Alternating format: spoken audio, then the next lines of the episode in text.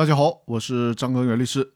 这期呢，和大家一起研究一下啊，没有公司董事会或者是股东会决议的担保，全都是无效的吗？当然不是了，有一些例外的情况会导致，即便是没有公司的董事会或者是股东会的决议，公司的担保呢依然是有效的。都有哪些情况呢？那我们今天就来说一说《九民会议纪要》的第十九条。先看一下这条的原文是怎么规定的。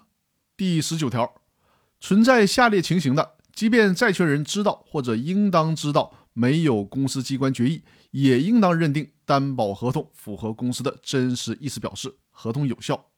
第一种，公司是以为他人提供担保为主营业务的担保公司，或者开展保函业务的银行或者非银行金融机构。第二种，公司为其直接或者间接控制的公司开展经营活动，向债权人提供担保。第三种。公司与主债务人之间存在相互担保等商业合作关系。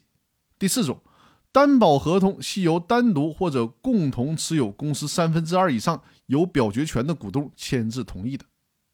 这就是第十九条的规定内容。因为这条规定说的非常直接，没有啥理解的难度，实践当中对号入座就可以了。所以说呢，我就用这一期的音频给大家讲解完这一整条的规定。之所以规定了这四种例外的情形，是因为法律的规定也不能过于的一刀切，否则对于那些特殊领域就会造成严重的伤害。比如说，对于公司为其直接或者间接控制的公司提供担保，回过头来公司说他不知情，没有股东会或者董事会的决议，主张无效，这就太无赖了。再比如，你本身就是持有公司百分之七十以上的大股东，你在公司担保合同上都已经签名或者盖章了。之后呢，你又说因为没有公司的决议，担保是无效的，这就太扯了。你自己几乎就是股东会本身了。再说担保无效的话，那就是耍臭无赖了。所以说呢，对这些明显的情形，那就别再咬牙了。法律不再给你耍赖的机会，直接认定担保有效。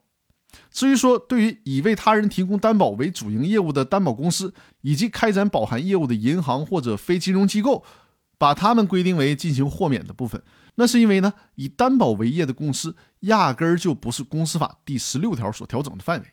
那以上就是本期分享的内容，跟大家说一下，我在喜马拉雅 FM 上已经推出了《公司法大爆炸》视频精品课的付费课程，大家只要在喜马拉雅 FM 上搜索“公司法大爆炸”视频精品课就可以了。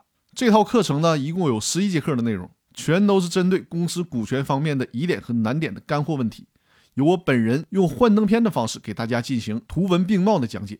那在喜马拉雅平台上，你既可以看这套课程的视频，也可以以收听的方式听完整套课程的内容，所以说还是非常方便的。那欢迎大家订阅这套《公司法大爆炸》视频精品课的课程。